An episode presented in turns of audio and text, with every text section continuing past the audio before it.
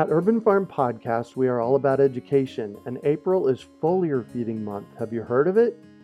It is a super simple application of spraying liquid organic fertilizer on your trees and garden plants. The leaves, branches, and trunks are incredible at absorbing nutrients. And if your soil isn't great or your pH is off, foliar feeding is a quick and long lasting fix to get your plants the nutrients they need. Want to learn more? Join us for our free online webinar on how to apply this amazing process to your gardens and fruit trees. Visit urbanfarm.org to sign up. That's urbanfarm.org. Greetings, urban farmers, gardeners, and healthy food visionaries. Greg Peterson here, and welcome to the 305th episode of the Urban Farm Podcast, where every day we work together educating and inspiring you to become part of your food revolution. Growing plants that thrive in your yard is a lot easier than you think. It starts with saving your own seeds and letting them remember what they already learned. Just text seeds to 33444 or visit iwanttosaveseeds.com and you will receive our free webinar about why seeds matter, why saving them is easy, and how to save your own.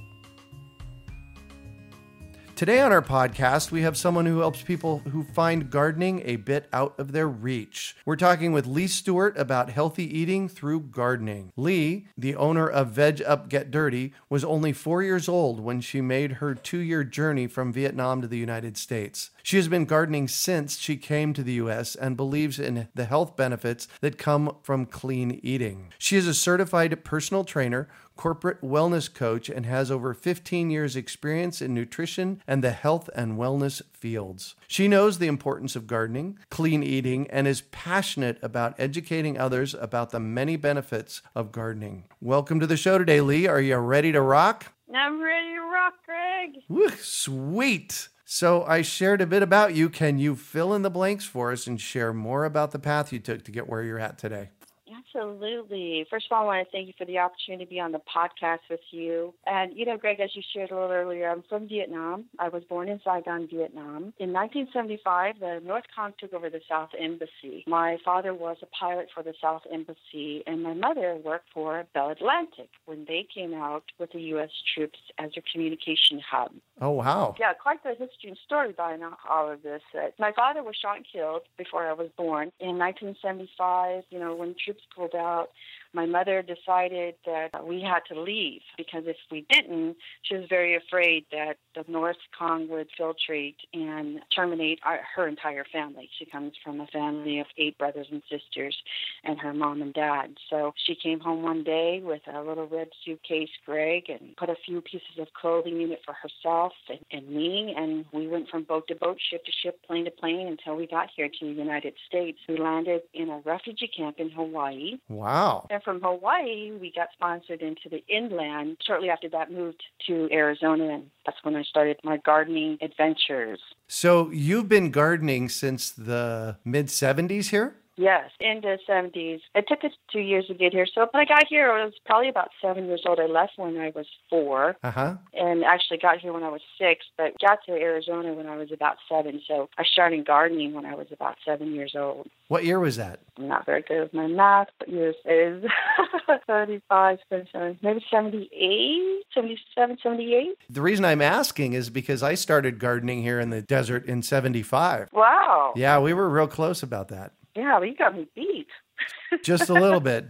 For those of you that aren't in Arizona, it's a very different place to grow, is it not, Lee? Yes, very much so. Continue with your question here, Greg. I gardened, you know, coming here to Arizona, and I had a lot of anxiety, a lot of PTSD, and I also suffered depression. And I didn't realize this until I became older and more in my adult years of how all of that gardening really supported me and helped me and really grounded me in many ways. You know, when all the kids were in grade school and that, and growing up when the kids were all going to camp and that, I wanted to go to camp, and we didn't have the money for me to go to camp. So my mom's like, "No, you can go out in the garden." so at a time when I was growing up, I didn't enjoy it so much, but as an adult, I really appreciate it so much more now. Very interesting your story about you and your mom around gardening. When I was uh, probably 1975 or 76, we moved into the Weldon house, a house that was on Weldon Street, and mom said, "See the right half of the backyard, Greg? That's your garden. Go start digging." So it was my mom also that propelled me into gardening. How cool is that? Wow. Yeah. Interesting how our paths are parallel in that way. That's pretty cool. You know, after I graduated from high school, I went to Glendale Community College. I got an undergraduate scholarship and then moved on to college at Grand Canyon University to get my degree in human biology. And then from there, I just continued my studies in health and wellness, completed a program at Glendale Community College as a personal trainer and a group fitness instructor. And then from there, Greg, I went on to take my national certification with American Council of Exercise and worked in gyms. Like, you remember when we had Gold's Gym and Bally's? Oh, yeah. I remember that. Nationally Women. Learned all the great traits, taught fitness classes as well as personal trained. And then I worked a lot with the geriatrics folks who I, who I call seasoned folk. They're beautiful people. and did the Silver Sneakers program. And in fact, I taught Silver Sneakers right there where I helped volunteer with you at the Great Seed Up. Oh, interesting. Love that place. Love it. Helped at John C. Lincoln Hospital in the adult daycare program, and I owned and operated my own gym. And then from there, and then yeah, from there I, I kind of uh, moved into corporate wellness coaching and did corporate wellness coaching for several years. Uh, some of my big accounts were City of Phoenix. You know, within City of Phoenix, Greg, they have departments like the convention center and transportation and waste management. Did a lot of health coaching there. Health coached all over Arizona with Bashas' and a lot of work as well with the behavioral health organizations like Carol and New Leaf and People of Color. I have a question for you. Sure. Again, another parallel in our life. This notion of growing your own food has been with me since the 70s. I was, you know, a teenager then. And it sounds to me like it's been with you. There's this thread that has run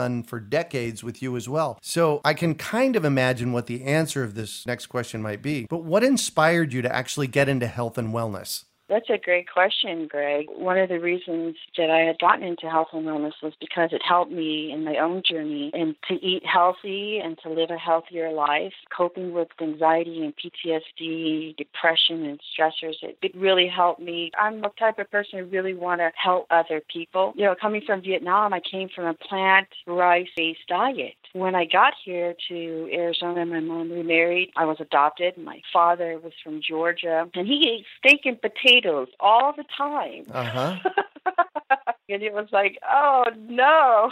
that was a shock to the system, I'll bet. Yes, totally. It was very difficult for me. You know, it's kind of like the equivalent of if somebody took you off of planet Earth and put you on planet Mars. You know, the food is different, the air is different, the atmosphere is different, the water is different. It was very much a cultural shock for me, very much so. That was one of the reasons. You know, I love learning about health and wellness. And like I said, I love helping other people. In high school, I was an athlete. I ran track and broke the girls' records for track and relay and long jump. Oh, nice. So, always been very active in that way and played some soccer. So, you know, health and wellness and fitness, it's always helped me get through a lot of the suffering and a lot of the challenges in my life. And I always want to help other people to thrive. And going into health and wellness is just kind of a natural phenomenon that happened for me.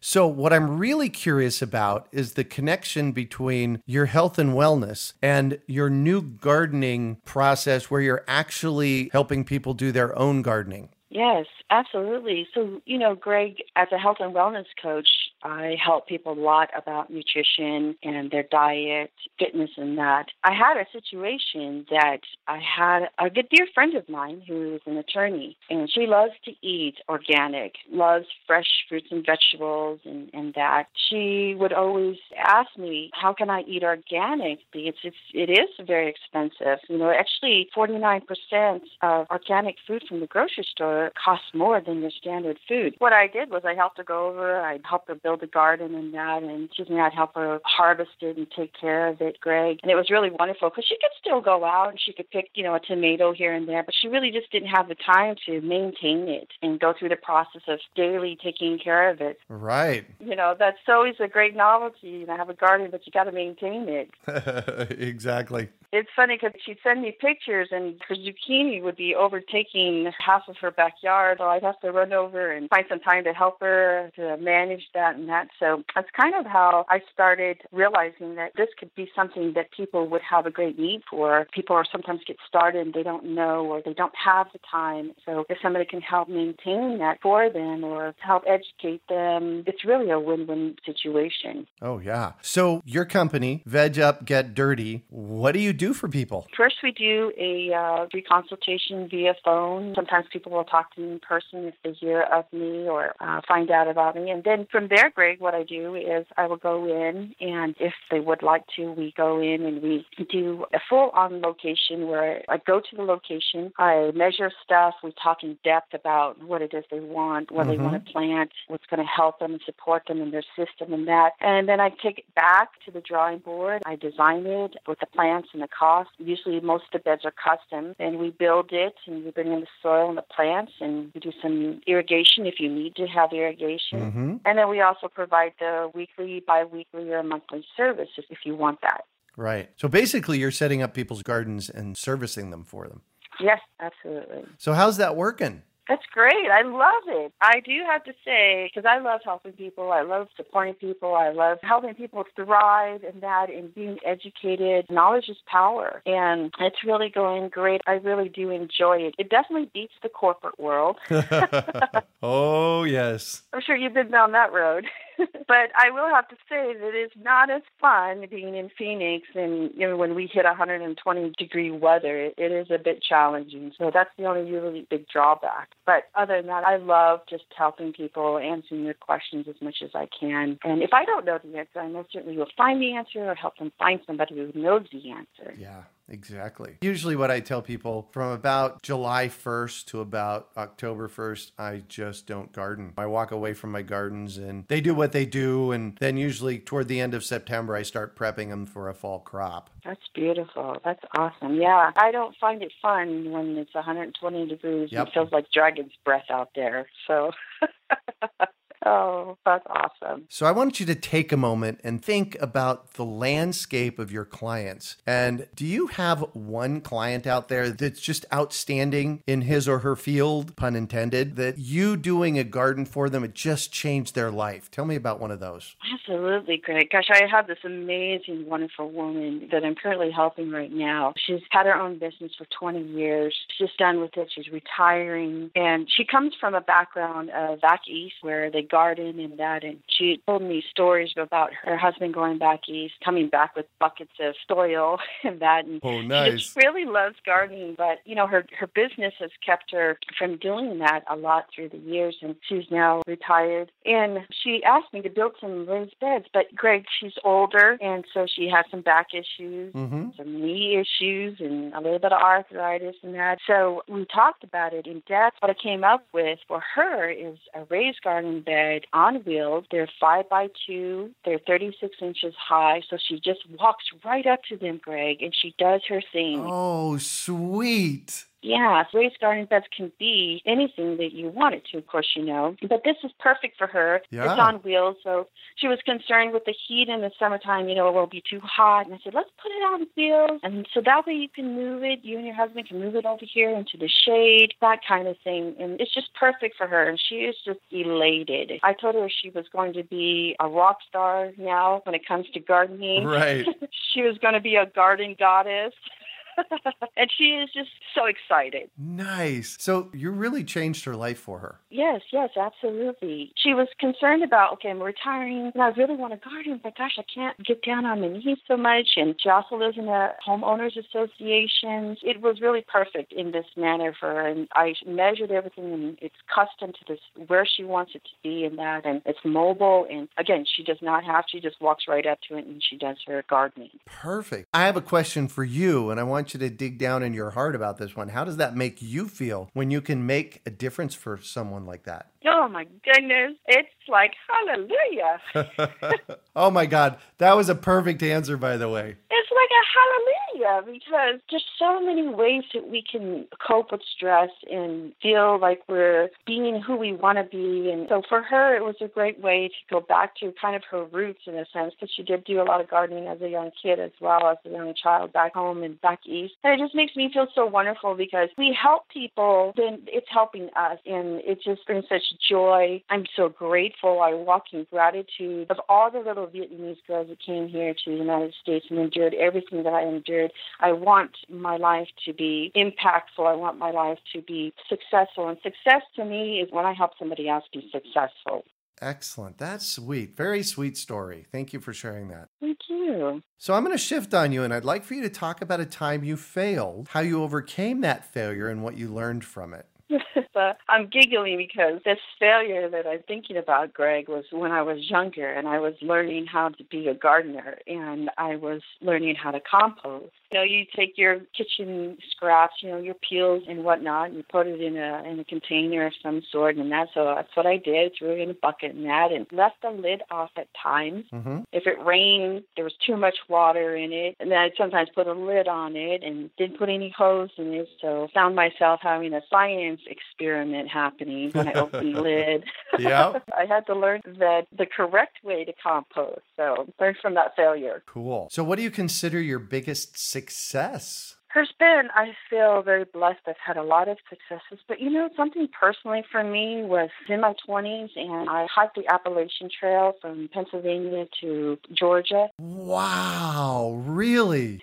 yeah, it made me really face my fears and a lot of challenges and stuff like that helped me to learn how to think and reason and cope a little bit more in different situations. Yeah, that that's a really big one for me. It's like 500 miles, is it not? Yes, you don't have to do the whole trail. I just did from Pennsylvania. It took me, I think, about almost five months. Wow. Some people can do it in six to seven months, they say, but I didn't fight, but I didn't do, you know, the whole trail. Wow. Tell me a little bit more about that. That sounds like a cool process. Adventure. Adventure, yeah. Well, I, I did go with a group, which was probably smart on my part.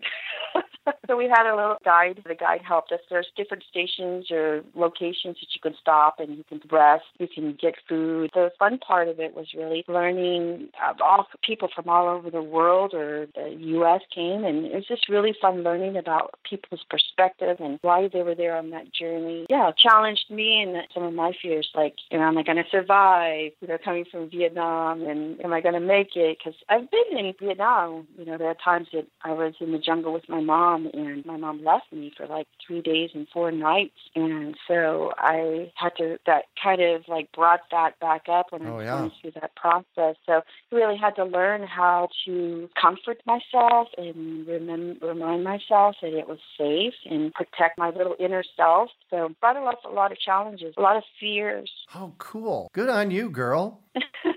So, what drives you? You know, I think the biggest thing that drives me, Greg, is I love helping people. I'm a people person, and I think because of all of what I've endured in life, I just want to help people to learn that they can do it, that they can thrive, you know, whatever the situation may be, whatever they're challenged with in life, that they can get through it. You know, if I could get through everything that I got through, they most certainly can get through what they need to get through. You know, when you look at it, I should have been on drugs or maybe a prostitute or dead. And I didn't have any of those things yeah. in my life. If I can do it, if I can get through it, you can. And that's one of the things I love about gardening because it really has helped me through the years with that. And I've helped other people. That's really what drives me is really helping people. We have a pathway that's similar on that as well. That's what drives me is, you know, how can I help somebody? Yeah. So if you could recommend one book for our listeners, what would it be and why?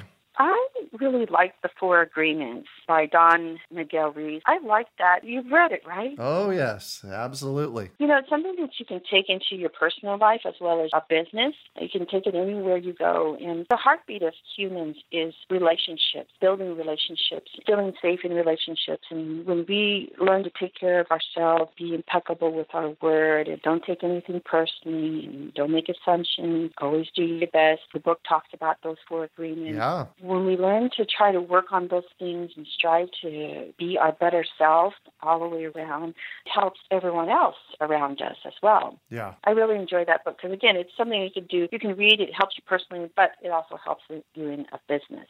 Beautiful. Thank you. What one final piece of advice do you have for our listeners? Well, this is kind of a fun one, I think. I'm sure you've heard this. People will come up to you, or and I've had people come up to me and say, you know what, I, I'd love to garden, but I just don't have a green thumb. You've heard that Uh, yes, of course.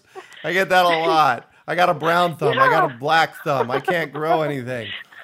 Right, right. And you know, I tell people, no, you do have a green thumb. You can grow something. You can do it. Because really, you know, growing vegetables or fruit or herbs or anything like that, it's really about educating yourself. I shared earlier that knowledge is power. Yes. And just about being patient. You know, patience is something that we can all always get better about. And if you can do those two things, you can have a green thumb. And I always tell people what you focus on becomes. So if you focus on, hey, I'm going to make that tomato plant awesome, vivacious, and I'm going to really enjoy this season, it'll happen. It'll happen. You just be patient and ask a lot of questions on how you can succeed in that. I love that. What you focus on, you get, right? Absolutely. What you focus on becomes. So, what do you focus on in life? Focus on just really living the golden rule and helping people as much as I can. Those are things I focus on, you know, and I'll throw in there too the accomplishment of balancing my life. You know, when my cup is full, it's for me. When my cup is overflowing, it's for others. So I'm, I'm responsible for being balanced in my life as well. That is beautiful. Thank you for sharing it that way. Absolutely. My pleasure. Thank you so much for joining us on the show today, Lee. Thank you, Greg. It was a pleasure. How can our listeners get a hold of you? They can reach us on our website at vegupgetdirty.com as well as they can email us at vegupgetdirty at gmail.com. We're happy to answer any questions and help out in any way that we can, Greg. Beautiful. You can also find show notes from today's podcast at urbanfarm.org forward slash veg up get dirty. Well, that's it for today. Thanks for joining us on the Urban Farm Podcast. Growing plants that thrive in your yard is a lot easier than you think. It starts with saving your own seeds and letting them remember what they already learned. Just text seeds to 33444 or visit iwanttosaveseeds.com and you will receive our free webinar about why seeds matter, why saving them is easy, and how to save your own. We hope you enjoyed today's episode of the Urban Farm Podcast. Remember to listen three days a week for tips, advice, and resources to help you on your journey with urban farming. You can find us on the web at urbanfarm.org or send us an email to podcast at urbanfarm.org. In the words of Vincent van Gogh, great things are done by a series of small things brought together. Be encouraged that with each lesson learned and skill developed, you are one step closer in the direction of your dreams. One of the first things that many of us learn when we start to garden is how to water and fertilize the soil.